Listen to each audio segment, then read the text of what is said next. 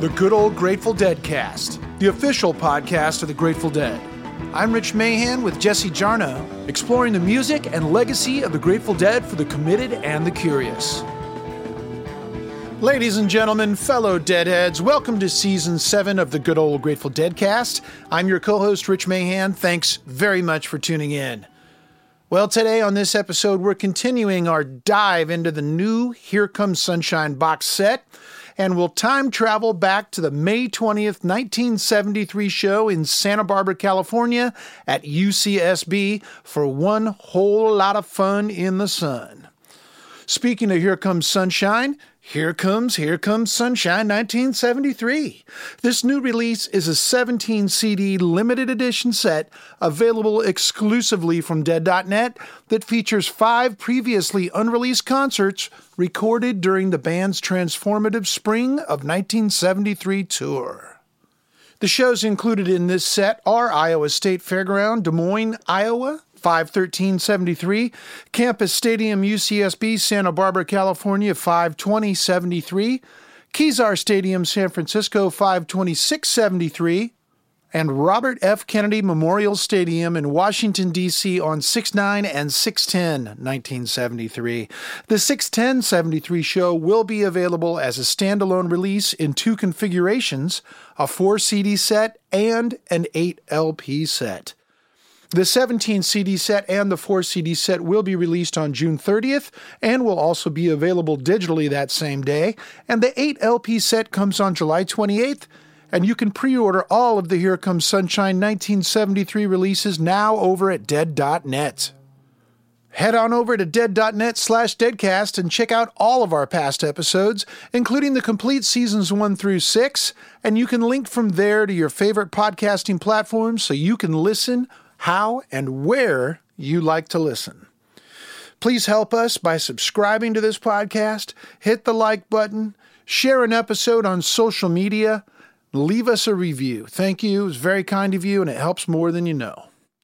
And we have transcripts from many of your favorite Deadcast episodes available for your reading pleasure. And we recently uploaded Season 1, so bop on over to dead.net/deadcast-index and check them out. Get your read on. Thanks to everyone who's left their stories at stories.dead.net. We're now asking you to share your stories about going to shows in 73. Did you go on tour that year? Well, the Dead were on fire. We want to hear your firsthand account. Share those stories over at stories.dead.net, and you just may hear yourself on the Deadcast. The University of California, Santa Barbara is literally right on the Pacific Ocean, with a town of nothing but students just to the north called Isla Vista. The sun, sand, and surf occupy the time of most of the students when they aren't in class, but on May 20th, 1973, you could find most of the population of Isla Vista at the stadium on campus attending the Grateful Dead concert happening that day. Here's Jesse Jarnow to tell you all about it.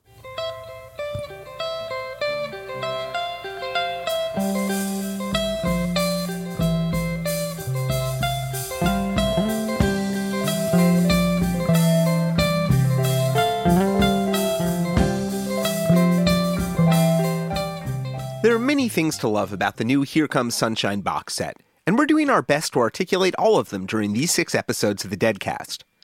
But one thing I've been appreciating while putting these together is the title. For starters, it's given us some obvious theme music.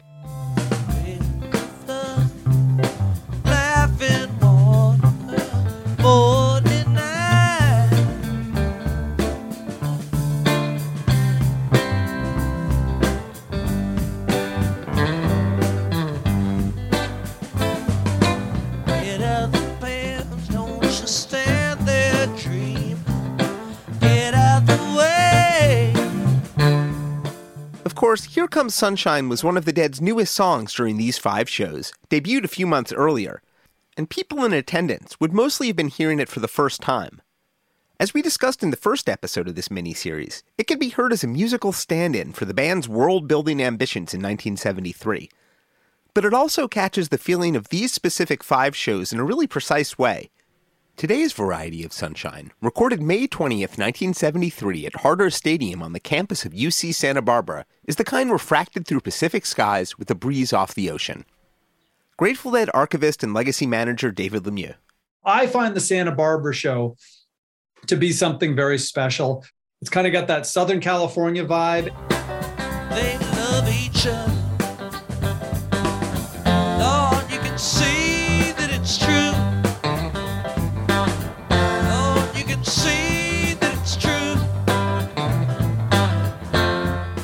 And if you look at the set lists to the first three shows, and they were consecutive weekends, we get a Sunday, and a Saturday.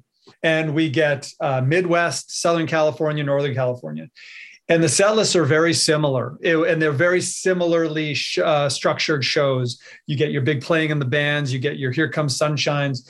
And each night you get no dark stars in these three shows. You get them focused on a Truck Another One jam. And then Eyes of the World, of course, is in there. And you get China Dolls and Stella Blues. And they're very similarly structured. And yet they're all remarkably different.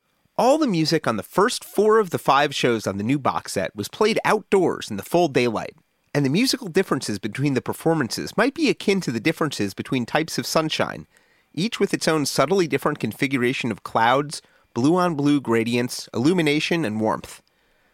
The Santa Barbara show captures its own particular quality. Our friend Michael Parrish, also a world-famous paleontologist, has appeared a few times on the Deadcast. He started seeing the Dead as a teen at the Fillmore West in early 1969, and you might still run into him at a show. It's one of the shows I think I have the fondest memories of. It was just one of those days when everything was perfect. You know, it was a sunny day outdoors at the UCSB Stadium, a little bit of a breeze off the ocean, so it wasn't too hot. And, you know, they just played all afternoon. It was really... I kind of compare it to what it was like seeing the Dead in the 90s, which isn't really fair, but, you know, it wasn't jammed. There was plenty of room for people to move around. I had my camera. I was taking pictures the whole time, and it was just a really wonderful show. Sounds pretty chill, and I haven't come across any dissenting experiences. But, like Sunshine, there are countless varieties of wonderful, and we're happy to have gathered a sampling of those today. And though it seems fairly obvious that a Dead show in a big stadium with a breeze off the Pacific would be just that, it took some work. Roll the opening credits. Here comes sunshine. Here comes sunshine.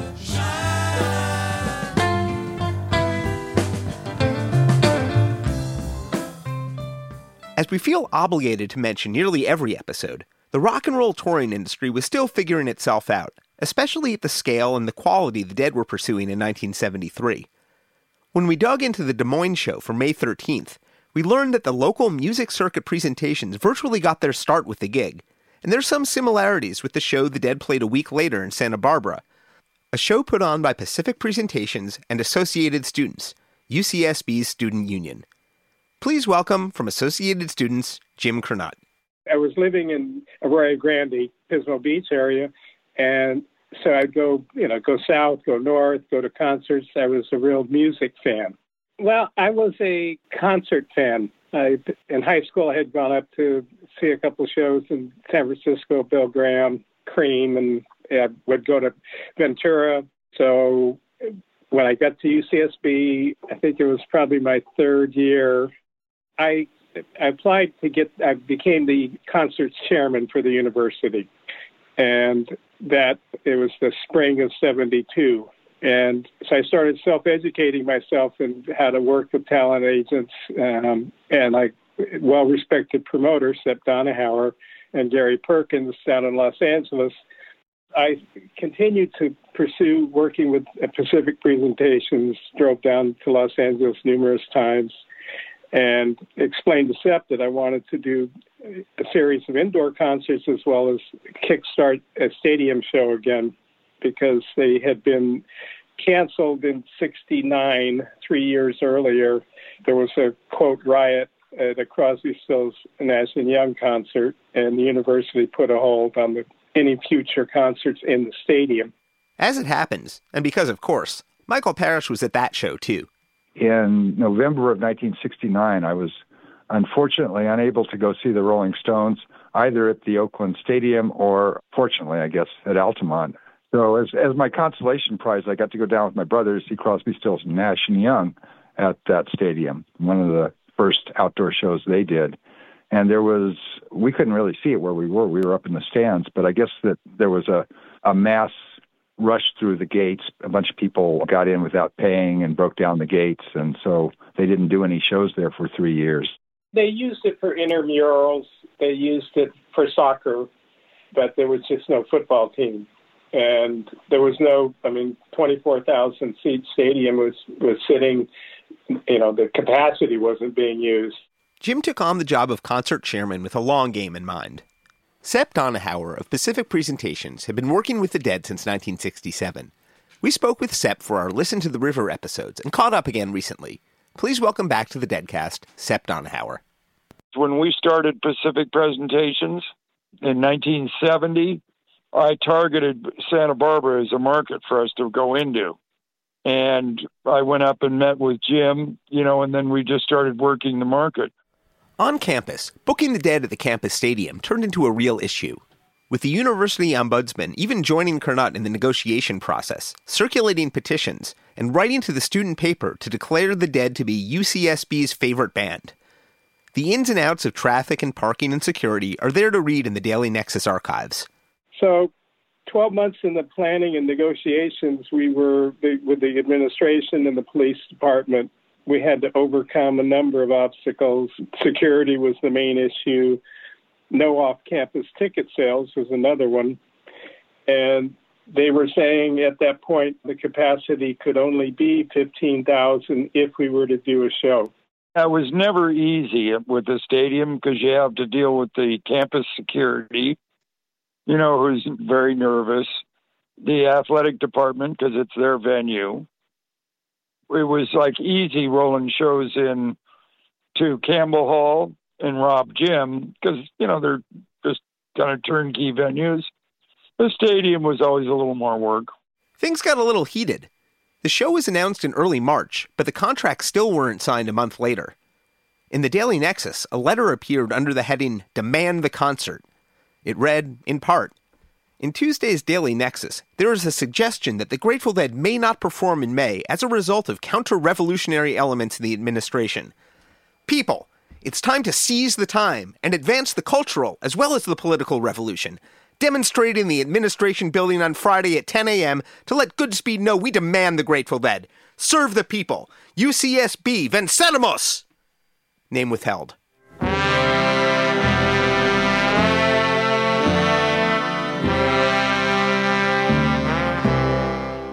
If there were any protests, the Daily Nexus didn't cover them. Though they did review Olden in the Way when they played the Granada Theater in April with Fiddle and Richard Green. We were going meeting after meeting after meeting, and they wanted a secondary security fencing set up outside the stadium, which we did, new entrance gates, and then a definitive plan for security, which included a lot of UCSB police officers, a mounted posse. We had 85 student volunteers. We ended up we established a relationship with a security company called Peace Power, which is the predecessor to National Event Services and Bob Bartlett, and developed a really good student crew handling the production, the setup, the security, backstage security. Dead negotiations break down. UCSB concert date unlikely, read a headline on April 27th. The planned date was May 20th, and at that point, it had dragged on so long, the Grateful Dead started getting cold feet. They were looking at other cities for that particular date. And we had announced the date March 8th, and by April 30th, we were on the cliff. Either we're going to get it or not. And it was getting shaky in mid-April. And we finally convinced the university to allow the date. They approved it April 30th, which was 20 days out from the concert. If we've learned anything over the past few years of the Deadcast, it's that the live music business still only worked a few weeks out in the early 70s, with lots of last-minute venue and even city changes built into the process. As we mentioned last time, all 5 shows on the Here Comes Sunshine box set are surrounded by gigs that didn't happen. 2 days after Santa Barbara, the Dead were supposed to open 2 nights at the Cow Palace back home in San Francisco. Gigs we'll unpack next time. But Santa Barbara came close to not happening. Until it did. So then there was a rush for ticket distribution, advertising, production planning, and coordination. I mean, it was nonstop. I mean, we had a good experience with some major acts indoors. So our crew was good. Pacific Presentations was great, and we pulled it off. So at that point, tickets, looking back on it, tickets were $4.50 for students and $5 for the general public.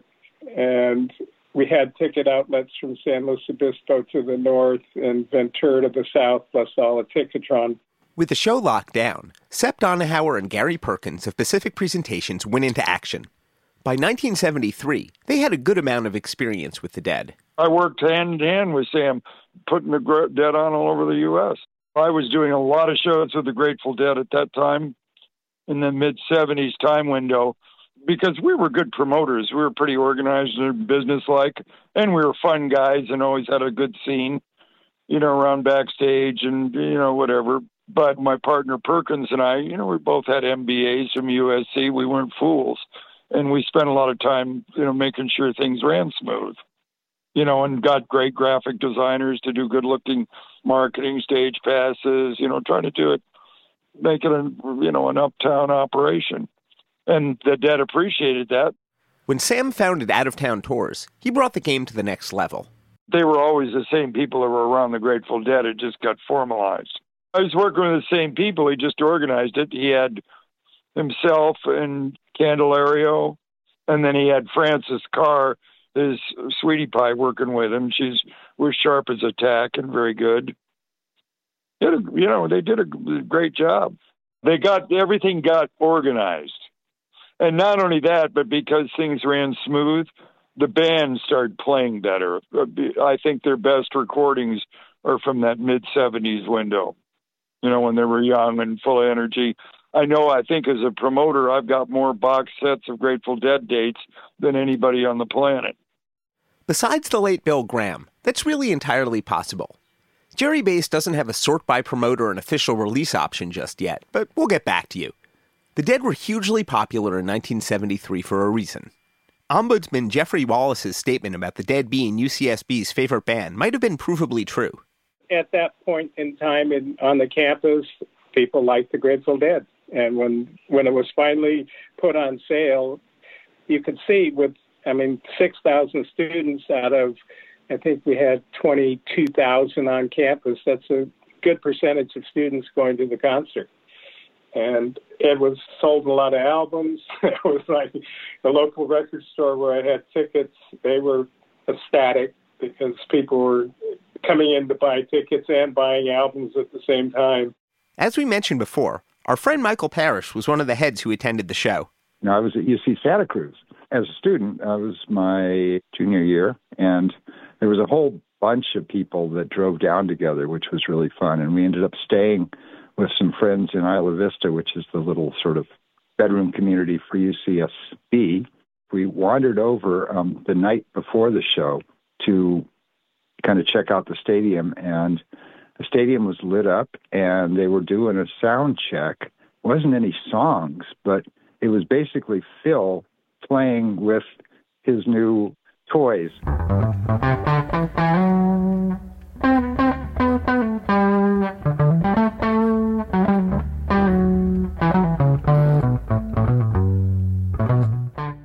That's from Vancouver a month later on the Pacific Northwest box, not the Santa Barbara soundcheck. There's no tape of that we know about. But hey, verisimilitude. We weren't able to get into the stadium. You couldn't actually. We were probably, 100 feet from the actual stadium. And it sounded like it was like a long bass solo, and it was bouncing around. It was hard to tell how much it was just the echoing of the stadium or whether he was actually going from speaker to speaker.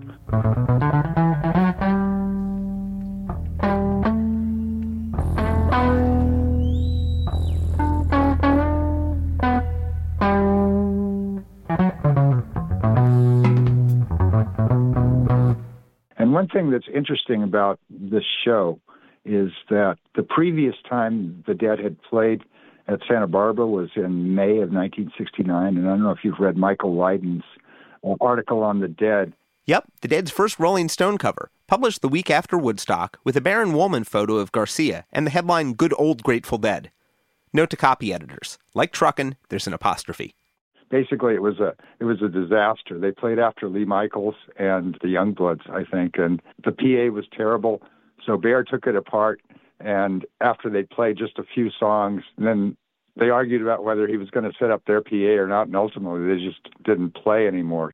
The next time the Dead brought their PA to UC Santa Barbara, you best believe it worked.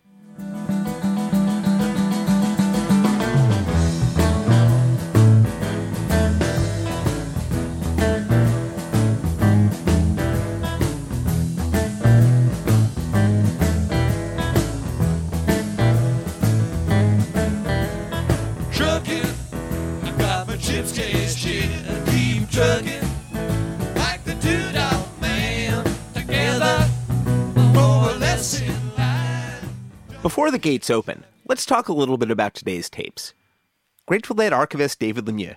The new box set has 5 shows in it, 5 consecutive shows over the course of 4 weeks, and we have 3 recording engineers. We have Kid doing some of it, we have Betty doing some of it, and we have Owsley we have Bear doing 2 of the shows as well. The tapes on Here Comes Sunshine sound great. As so often with 60s and 70s Dead, they're not soundboard recordings, but special submixes created on the fly by the Dead's talented self-taught team of audio engineers. The first 3 shows in here, the Des Moines, Santa Barbara, and Kezar, there was a lot of overlap. There were 2 masters. So we generally were using the Betty recording, but there were portions of those that were missing, in which case, like entire sets, which we've used the Kid for, which sound phenomenal. Kid's recordings sound amazing. As a guy whose background wasn't in the recording world, his recordings, again, we talk about clarity of the instruments. And I feel that Kid's recordings are really crystal clear, as you can differentiate every sound, every instrument, every note. Kid Candelario's tapes are what we'll be listening to today.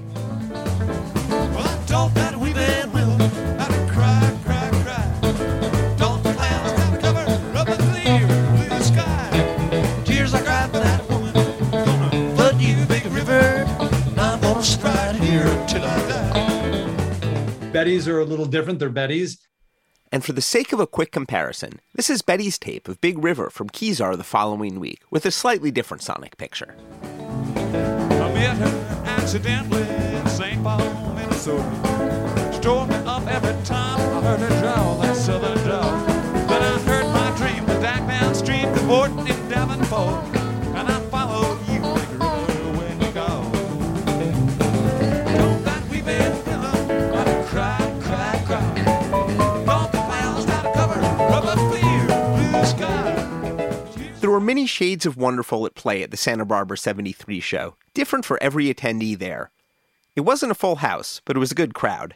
The total paid attendance was right at 15,000. It was 14,922, and 8,800 were non-student, and 6,200 were students. So we had a good student turnout, but a good public turnout. One of those members of the public, seeing the Dead for neither the first nor last time, was Bob Student. Bob grew up in San Bernardino and started seeing the Dead in 1969 before a 2-year stint in the Army, where he thankfully only got sent as far as Hawaii, where he served as a base photographer. When I got out of the Army, what I wanted to do was get a van, drive around the country, and pick up hitchhikers. So I got out in 1973, went back to San Bernardino, got myself a van, and visited a friend of mine in Ventura because she said she had tickets for the Dead. And that was the Santa Barbara show. It was the beginning of a long adventure with the Dead. When I went to Santa Barbara, it was less than 30 people out front selling bootleg shirts, weed, doses. 30 people entailed Shakedown Street, and they were in groups of 4 or 5, hiding from the promoters that would chase them away, you know. When I was on tour in 81 to 83, there were about 300 people. When we went to Boise, Idaho, I actually went out down Shakedown Street and counted 300 people, cars, selling T-shirts and everything else. Then again, when I was a Rock Med volunteer in the 90s at the Oakland Coliseum, about 93, there was a show, and there were over 3,000 vendors selling their patty burritos and everything else. With the Dead getting bigger each year, they were attracting new fans at every show. At Santa Barbara, one of those was 17-year-old Gary Wolfing. I had American Beauty, and one of the first albums I got was Skull and Roses. I mailed the postcard off and all that. Who are you? Where are you? And got on the mailing list and everything. I've never been to a rock concert before. I ended up graduating at midterm in January, and my two buddies from high school invited me. And so I thought, you know, that sounds like it'd be fun. And I went down there and I just had the time of my life. There was cops inside the place, but they were just standing like security guards. They weren't bothering anybody, you know. It was kind of like a free-for-all. Jim Curnutt. There was no security problem. People were well-behaved. I mean, they were having a good time. You know, it was just a beautiful sunny day, and it couldn't be better. They even had shirts made up with a phrase seen on the poster. I was reading a comment online from a student who we had of the student volunteers for the security. It was like the line monitors. We had given them T-shirts saying, "No drugs, no glass containers." And this guy was he goes, "That was my favorite shirt. I loved wearing that shirt." And I went on a trip and my roommate stole it. There were definitely a lot of characters, you know, a lot of people walking around naked and while the band's playing on, and just, you know, just like the only way I could describe it is that everybody was just doing their own thing and nobody was bothering anybody. Even the cops, they were just standing there against it, you know, just taking it all in. They're like, well, I guess we're getting paid for this.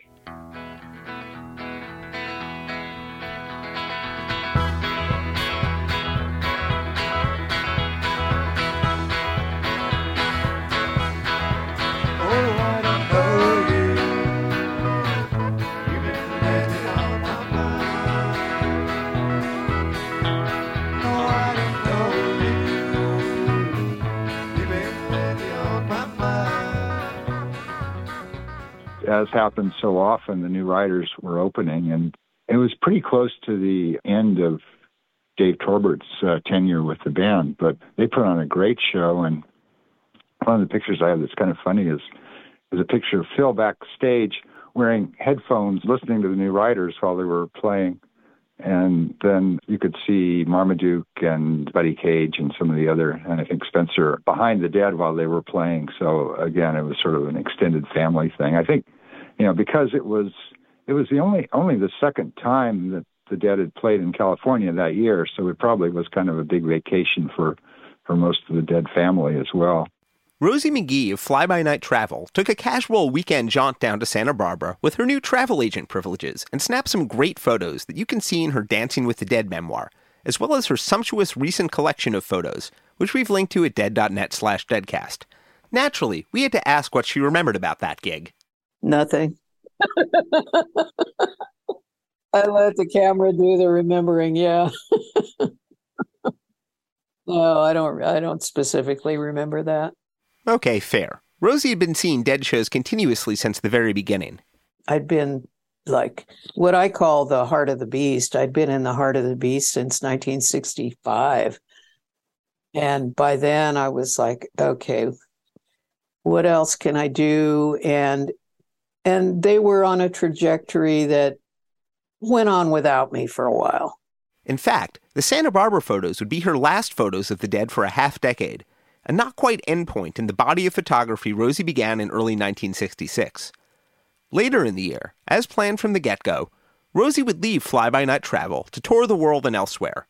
Her photos of Santa Barbara are great, but as Rosie was making her exit from the Dead's world, others were making their entrance. Welcome back to the Deadcast, Al Franken. My partner, Tom Davis, we were a comedy team, Franken and Davis, and he was a Deadhead before me. The two began their comedic partnership in high school, but Tom wasn't quite university material. I was going to Harvard, and Tom was not a very good student, but the spring term of my senior year, he just stayed in my dorm room. Tom had been out to California earlier in the year and had his mind blown at the Maples Pavilion, his own first Dead show. A story you can read in his killer memoir, 39 Years of Short-Term Memory Loss. Tom basically played Frisbee, smoked a lot of dope, and therefore fit in very well. And no one... it was funny because we had a whole system to feed him. And there was a main dining room, but there was another off dining room. And my friends snuck him food. We got him food in the little off dining room until they figured it out. And then it was very, very circuitous and tricky how we fed him. But we got through the whole term. And then after I graduated, Tom and I and my wife, we drove out to L.A. in a Volkswagen van. And Tom was a Deadhead at the time. And I'd heard the Dead and I'd heard, on some albums. But I wasn't a Deadhead. And so we get to L.A. And when is this concert, by the way? So I can tell you exactly about how long after we arrived that this happened. That'd be May 20th. Okay. That sounds like a day after we got there. I don't know. We were going to start out in comedy and maybe we just said, okay, let's go to the Dead, take some acid and we'll get some ideas. Stranger things have happened at people's first Dead shows, of course. To spoil a few twists, Franken and Davis would land jobs as writers on Saturday Night Live's inaugural season 2 years later, sharing an office and a salary. But they had some Dead shows to catch first. Like Al Franken and Tom Davis, Gary Wolfing got himself set. And we met these girls, and they were sharing a big plastic milk jug, a gallon milk jug of wine with us. And then when we got down to the bottom of it, we saw about 20 pieces of water acid circling around on the bottom of the jug. And wow, it was on from there. Had you dosed before? Oh, yeah, I had. Otherwise, I might not have known what all those papers swirling around on the wine were. Okay, cool. Just checking. I didn't know what to expect. I just knew I was going to a concert and that I liked certain songs. And oddly enough, they opened that show with Bertha, one of my favorite songs, and still is.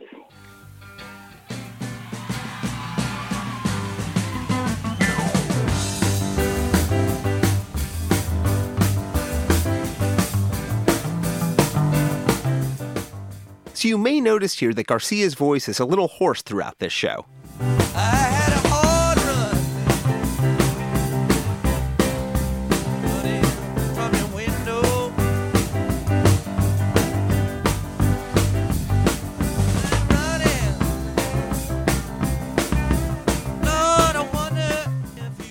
David Lemieux. Now, Jerry's voice is quite shot at Santa Barbara. And so you've got that. And what I've always found when Jerry's voice is a little lacking, he's clearly got a cold or something.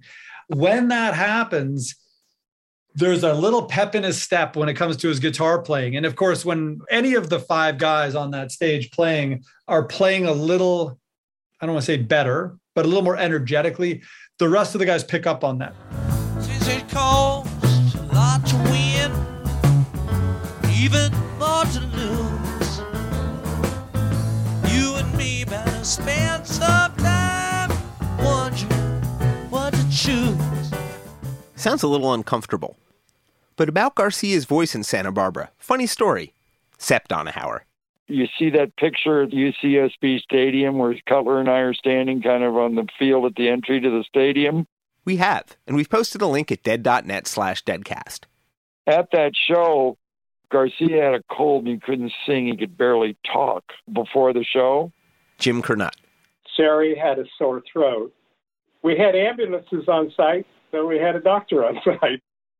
So I had to get the University of California doctor in the health department there on the university to write a prescription for cocaine. It wasn't our doctor. It was a backstage doctor. Dr. Brown, if I remember correctly. He was a doctor in Los Angeles that Sepp had brought up as a backstage. Now, that sounds apocryphal. A prescription for coke. And so they sent, the prescription was for a narcotic and an atomizer. And they were going to spray it down the back of Jerry's throat to cauterize, you know, to anesthetize his throat so he could sing. And I sent my roommate down to a pharmacy to fill it. And they looked at him and said, we don't carry it in water solution. We only have alcohol. So he brought the prescription back, and the doctor threw it on the ground. He says, I said water, not alcohol. So I had to send him back down to another hospital. And they looked at it and said, well, this is going to take, it may be, we can't fill this until tomorrow. And so my roommate, Jimmy Clark, said, well, I've got 23,000 kids at the stadium right now waiting to see Jerry Garcia. Are you going to fill it? And so they filled the prescription. He came back. Because somebody told me the magic mixture to make so he could sing. So we got this prescription, ran down to the pharmacy and got a bottle of liquid murk. Mixed up a concoction for him to gargle, with, lemon and honey and cocaine, whatever, and cleared him up and he went out and sang. We do feel obligated to point out here, for both obvious reasons and perhaps less obvious ones, that this was pharmaceutical cocaine, quasi-legal, and guaranteed not to be sketchy. I'm telling you, it was real bad. I mean, it was like, oh, God, he can't sing. So it was actually a realistic, valid use of a drug, and something actually that it's designed to do from a medicinal standpoint. And it worked. There's some squeakiness, but it hardly gets in the way of the music. And I remember we took the rest of the bottle, poured it on a plate, and let it dry in the sun and snorted it all. Yep, guess that'll happen. So about 6 months later, I get a call, a notification from the health department, UCSB health department. We hadn't paid for it. And so the bill had come in, I think, for $4.50 for this prescription. And the health department said, we don't know anything about it. It was dealt with. Okay. All right. But I have my suspicions. I need a little bit more verification on that story. Years later, I Googled or something. I saw a picture of the bottle online. I went, oh, my God, there it is. Because everybody was getting a real chuckle out of that one backstage. Somebody had it for sale on eBay, and it had Jerry's name on it. The cocaine vial. For UCSB pharmacy or some whatever and it was somebody bad. They got it listed on eBay. I used to have a picture of it, and it was a nice looking dark brown bottle. I can't seem to find any images, but the bottle does seem to be floating out there somewhere. Maybe some World Wide Web conjurer can summon it from the depths. Anyway, that's why Garcia's voice sounds like that. Don't you let that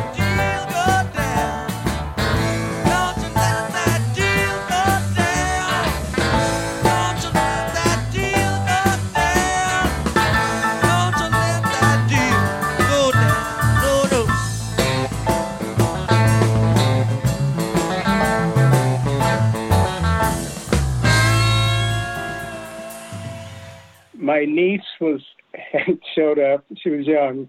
She got up on stage with about 20 roses and was throwing them into the audience. but I still kid her about that. Michael Parrish. It was such a good feeling event. I saw them play better for sure, but that was one of the shows I probably enjoyed the most. Al Franken. It was one of these outdoor concerts. Beautiful day, amazing concert, and that was it for me. That was it, you know. So that was it. And from then on, I was an enormous Deadhead. Tennessee, there ain't no place I'd rather be. Baby, won't you carry me back to Tennessee? Well, the vibe, of course, is just that is that vibe. But I hadn't been to a lot of concerts before, so there's that. So I can't compare it. I've gone to a lot of concerts that weren't Dead concerts since, and I can compare it that way. You know, it's a Dead show. There's nothing like a Grateful Dead show. It's an adventure. You're there. This is not like I'm going to a concert, and I'm going to enjoy the concert. Then we're going to drive home. And we bought our tickets. Now this is you're in for a day and an evening. Michael Parrish. It was 3 sets of Grateful Dead music, and they only did that I think 4 times in 1973. They had done it the previous week in Des Moines, and then RFK and also the show at Kezar were all 3-set shows. But that was pretty much it for the year. Yep, that's the new Here Comes Sunshine box set, dude. Now the race is on, and here comes pride of the backstretch. Heartaches are going to the inside. My tears are holding back. They're trying not to fall. My heart's out of the running. Two loves grab for another's sake. The race is on, and it looks like heartaches. And the winner loses all. Bobby Aceweir had sung The Race Is On by George Jones during the 1970 acoustic sets with the new Riders of the Purple Sage, but it had only jumped into the Dead's electric repertoire that spring. Not that anybody was really keeping score at that point. I remember loving the crowd. I've been to so many concerts since that my memory of them isn't all that different from the memory of the last one. It actually is, because the last one was at Citi Field at this last tour, and that one had a much bigger age range. Bob Student. I had the brand new Super 8 video camera that I had just purchased to celebrate my getting out of the Army. And I shot 6 minutes at the show. Of course, there's no sound. And I had it on Super 8 tape. Bob's footage is now online, and we've posted a link at dead.net/deadcast. It's really fun. Linearly, it's only a few minutes, but Bob ran the camera in time-lapse for large chunks, capturing some cool phenomena, including the moment the crowd goes from sitting to standing when the Dead come on. The camera had a intervalometer that you can attach to it and do frames, and that's what I did. I was playing with my new camera. One genius shot is when Bob locates a semi-comatose dude sitting with his arms slung over the railing, while in time-lapse, hundreds of concertgoers mill by him at fast speed. Really, you could set it to Philip Glass's score to Coy and Ascazzi. I set the camera on the rail for the guy who was on the rail. I was a little ways away. I set it on the rail. I had been watching him for a little while, and I said, let me get a picture of this. And then I turned on the intervalometer and tracked the guy a while. Yeah, it was, you know, how many different shots can I do? I was obviously more interested in the crowd than the individual band members on the stage, because everyone down front was taking pictures of the van. I shot some pictures of the stage, but back then, my only interest on stage was Donna. She was the cutest of the batch. Bob's short reel from Santa Barbara shows a pretty impressive range of shots for a silent camera, catching lots of cool textures of the scenes, including the breezes off the ocean. Big ups to the heads in lawn chairs parked up close to the side of the stage.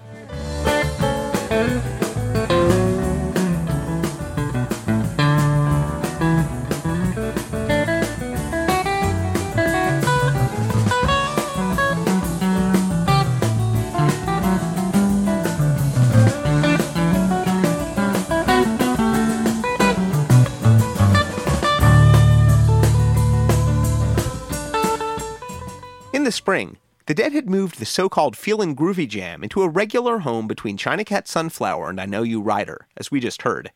At Santa Barbara, I like the little melancholic turn they make just before the drop into Rider.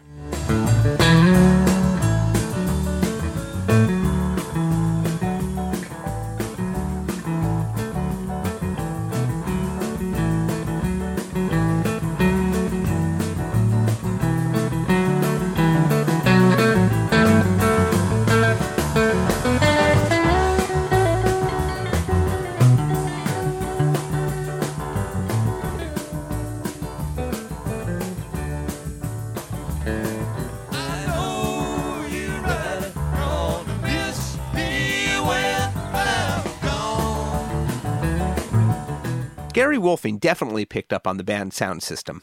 The sound was really good. The Dead had debuted the newest version of their sound system in February at Stanford. They also debuted a short-lived stage lineup that would barely outlast the shows on this box set, and which we forgot to mention last time. From left to right, Phil Lesh, Bob Weir, Jerry Garcia, Keith Godshow, a similar arrangement to what they'd switched to in the 80s. Though many people associate the noise-canceling double microphones and lack of vocal monitors with the 1974 Wall of Sound, both were in effect by the start of 1973, as Donna Jean told us a few episodes back. But like the Dead's music, their sound system was also a process, and they were in active collaboration with the texts from Alembic all through the spring. The Dead's archives contain a report from Alembic's Ron Wickersham, reporting that he and Rick Turner had joined the band in Santa Barbara to observe the new system in action. Following the show in Iowa the week before, it was only the second time that the system had been used outdoors. They observed that same ocean breeze that Michael Parrish remembered and Bob Student caught on his silent film. But they contemplated it perhaps more than the average heads. The Alembic report reads in part, "One other factor in outdoor gigs is the wind. In Santa Barbara, light winds caused the sound to blow away from the intended destination, and I found that the beam from the 5-foot speakers was going over the top of the stadium walls and was being blown to a hill about 800 feet at 45 degrees toward stage left." Alembic would recommend the construction of delay towers at the even bigger mega gigs to come, a new frontier in live amplification. The sun will shine in my back door someday. The sun.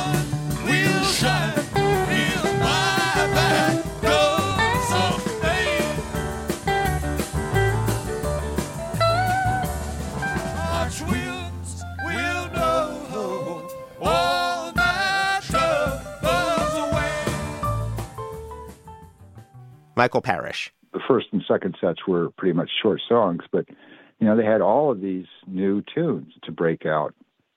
And I had seen the premiere of most of those tunes at the show at Naples Pavilion back in February, but by now they'd been road tested and really sounded just wonderful.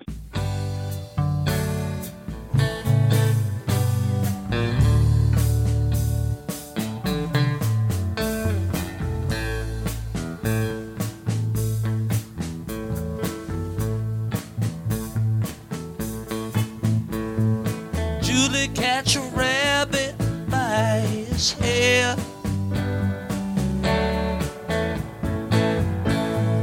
A mad step like to walk on air. Row Jimmy is one of those Dead songs it took me a little bit to come around to, but hearing the clarity of the 1973 mixes allowed me to finally hear the interaction between the instrumental parts and feel the slow motion groove as something powerful and subtle.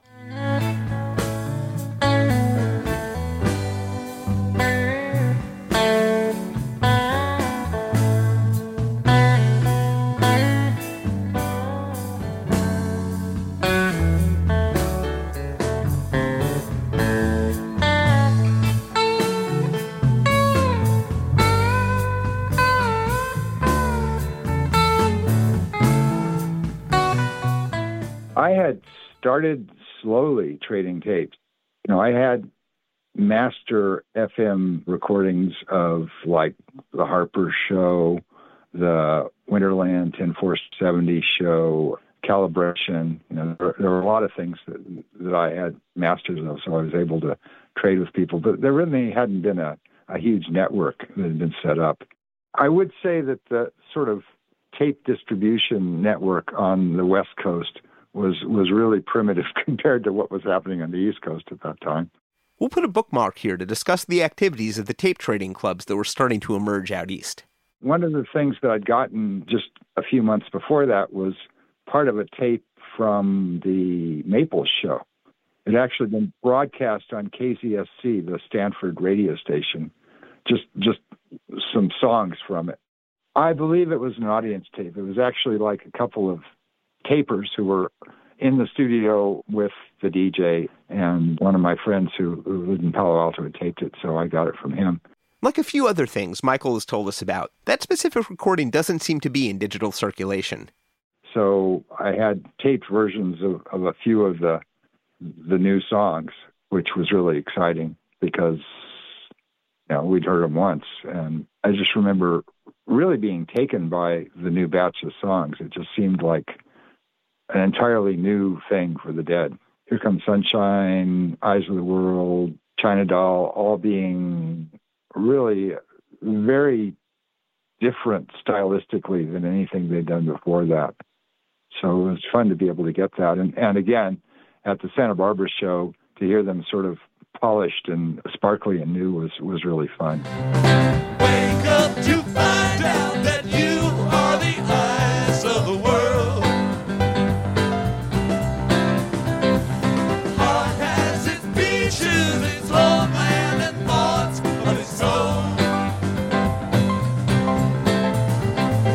We now discover that you are the song that the morning brings.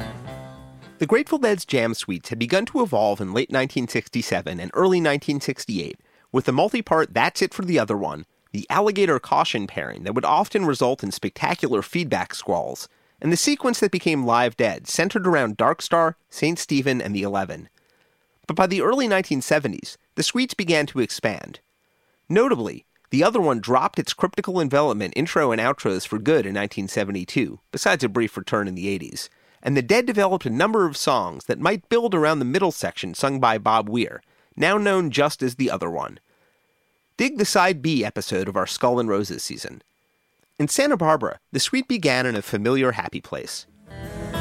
Trucking, I got my chips case shit, I keep trucking, like the $2 man, together, more or less in line, just keep trucking, oh.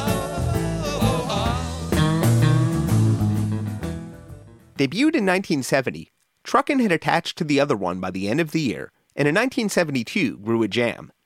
In Santa Barbara, they hit the song's big peak, signaled by Garcia's dramatic high-up-the-neck restatement of the intro theme, which had taken nearly 3 years to develop, before solidifying in the spring of '73.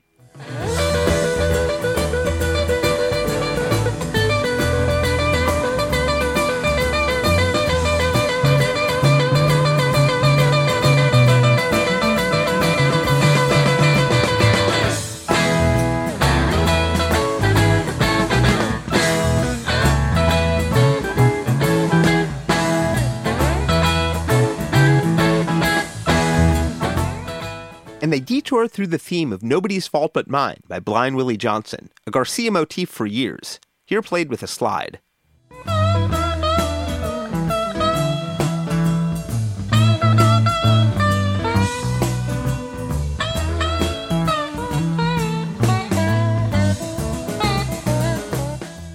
It's after the Nobody's Fault jam that the road really opens up and the horizon melts into the sky.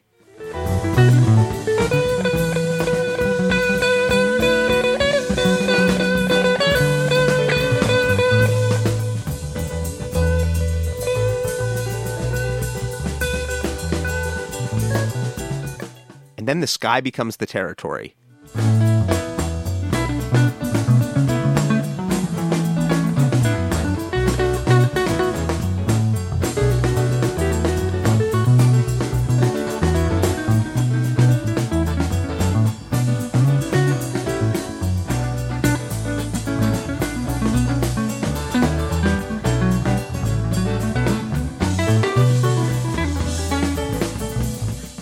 After that, the clouds gather into the triplet rhythmic figures of the other one.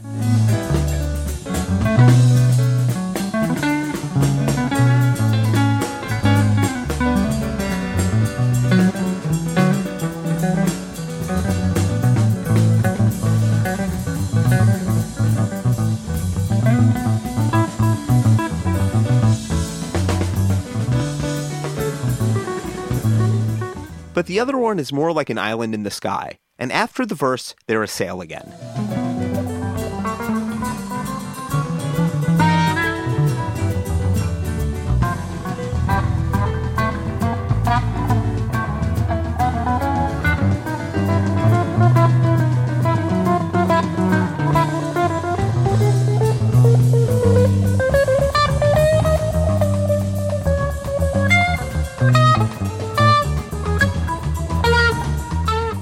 In 1972, both Plain and the Band and Truckin' had become full-fledged jam songs for the Dead. He's Gone had begun to link up with the Suite at the front end, and Wharf Rat and Stella Blue both began to link up to the end. In early 1973, Garcia introduced a major new second-set jam piece. I love this transition from Santa Barbara, as if they're collectively blowing the sky back to blue.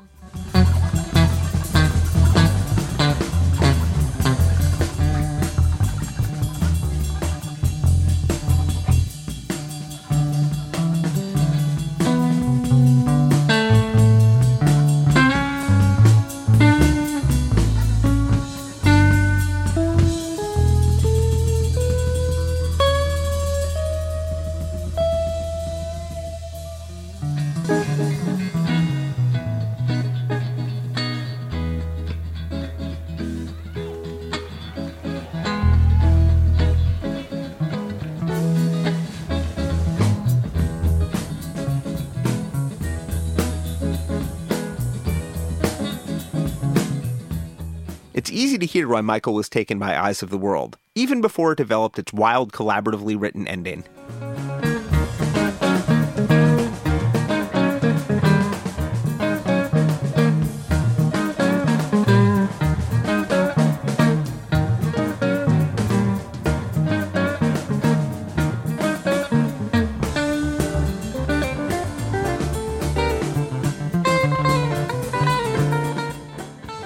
You're perhaps familiar with what's known as the distracted guy meme.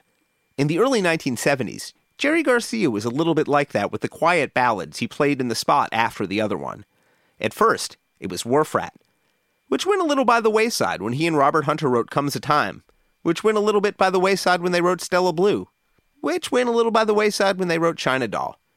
He'd rotate them more in the later 70s, but in early 1973, Stella Blue had largely been relegated to random and kind of awkward mid-set slots. Not tonight, buddy.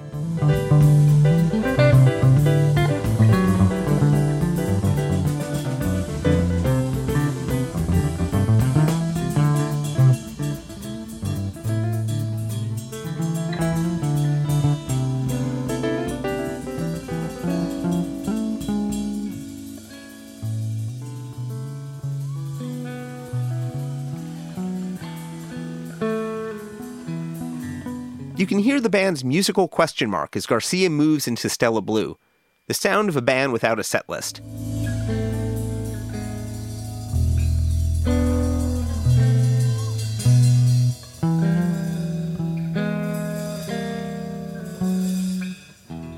But once there, they slip into the amazing quiet mode they developed as a quintet.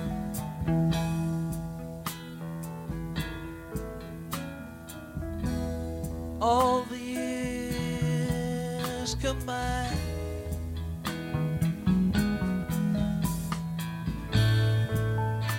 they melted to a dream.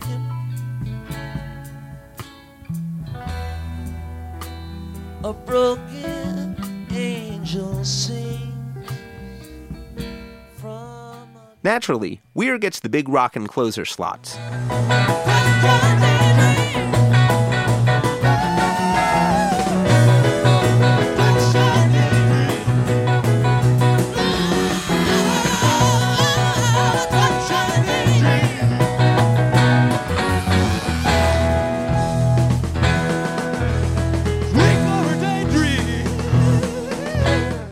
All in all, it'd been a lovely afternoon.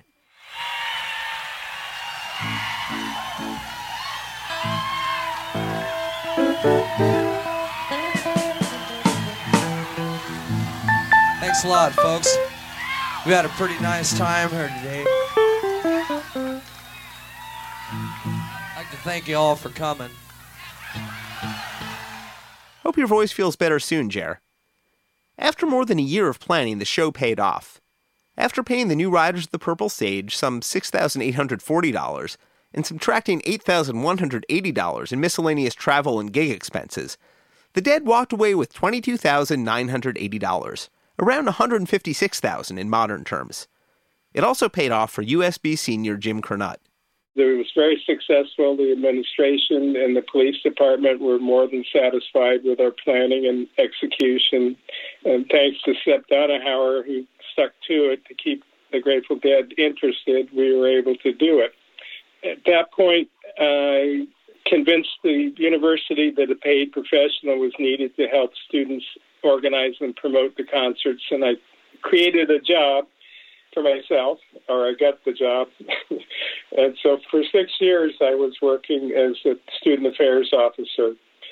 And thanks to the Grateful Dead and Donahower and all that, during the 6 years I was there, we produced over 100 concerts. I mean, it was an active university schedule, which included 3 stadium concerts with the Grateful Dead. We had an indoor gymnasium concert with the Grateful Dead. Jerry Garcia Band and Kingfish played an intimate theater we had on campus. And we brought in the Grateful Dead, Rod Stewart, the Beach Boys, Bruce Springsteen. I mean, you know, I could send you a show list, but that town's never seen so many great shows. I mean, we had Bruce Springsteen and Rob Jim, and he played a 3.5-hour set. People still talk about it. As with Music Circuit presentations in Des Moines the week before, the Grateful Dead's Santa Barbara show helped launch a promotion career that stretched beyond Curnutt's time at UCSB. Al Franken and Tom Davis, meanwhile, began their Deadhead lives at virtually the same moment they began their entwined professional careers. I can't remember how many we went to. I do remember in 73 going up to San Francisco to Winterland for a set of 4 shows. And that was a big deal. I think that might have been the first time I went through 4 shows in a row. Those shows can now be heard on the most excellent Winterland 1973, the complete recordings. What shall we say? Shall we call it my name? Look out, angels, dance for a bit. What a brightness the sky for which you came. And the name is on the earth, takes it in. Your eyes speak but stand inside the rain.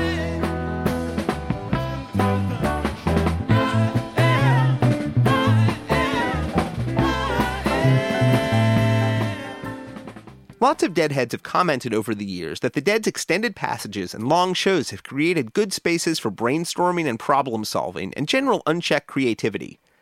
While Al Franken and Tom Davis might not have come up with any new comedy bits in Santa Barbara, Dead shows did become part of their process. I did a lot of thinking at these things. I used to do a lot of writing, actually, for SNL when I was at the concert. I was very free associative, and...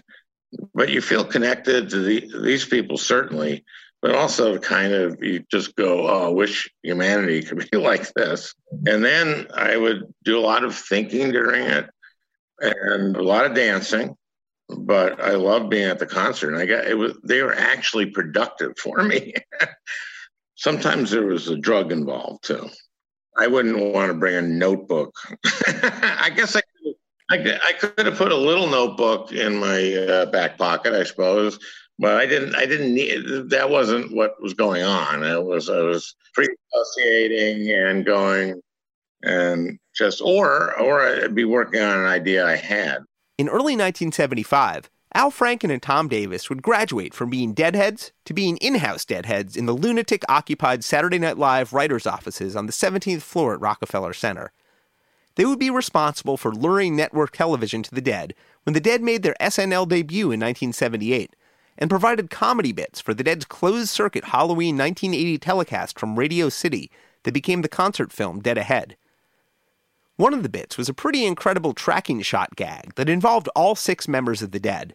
It is. All the stuff backstage was one take, and then we don't cut until we get onto the stage at Radio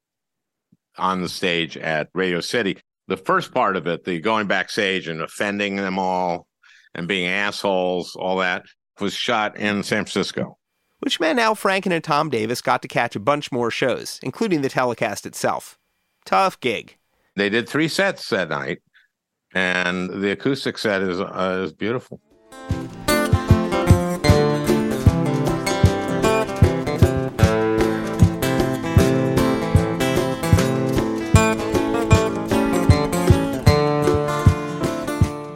That was a rare version of Little Sadie from Halloween 1980, now on the expanded edition of Reckoning.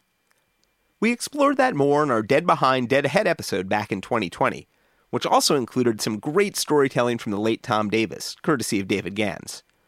Once again, I'll plug Tom's delicious memoir, 39 Years of Short-Term Memory Loss, which includes some sad, sweet stories about working with Garcia on their never-produced screenplay adaptation of Kurt Vonnegut's Sirens of Titan. Tom would go on to co-write Owsley and Me, My LSD Family, with our buddy Ronnie Stanley, also worth a read. By 1973, Michael Parrish had been a pretty hardcore Deadhead already for a few years and was ready to move to the next levels. Probably that summer of 73, I was thinking I should just write to the Dead and volunteer to help them with their tape libraries, but I thought they wouldn't want me to do that. It actually would have been a pretty ideal time to write to the Dead to do that. It was sometime in this period in the spring of 1973 that the Dead began to migrate their gear and equipment and other stuff into the Front Street warehouse in San Rafael, where their first proper tape vault was born a few years later. We discussed it a bit in our Inside the Vault episode last year. But Michael was industrious and found tapes anyway. Santa Cruz is set up in this college system where there are separate residential colleges.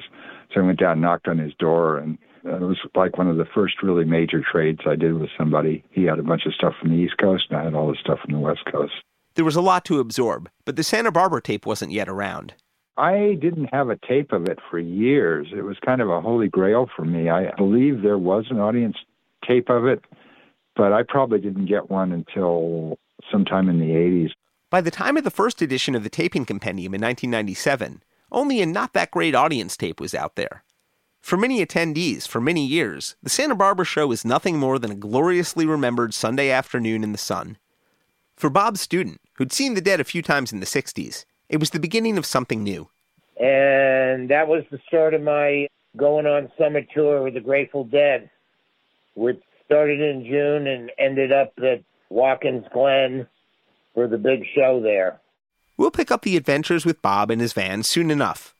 But we'll see you next week at Kezar Stadium in San Francisco.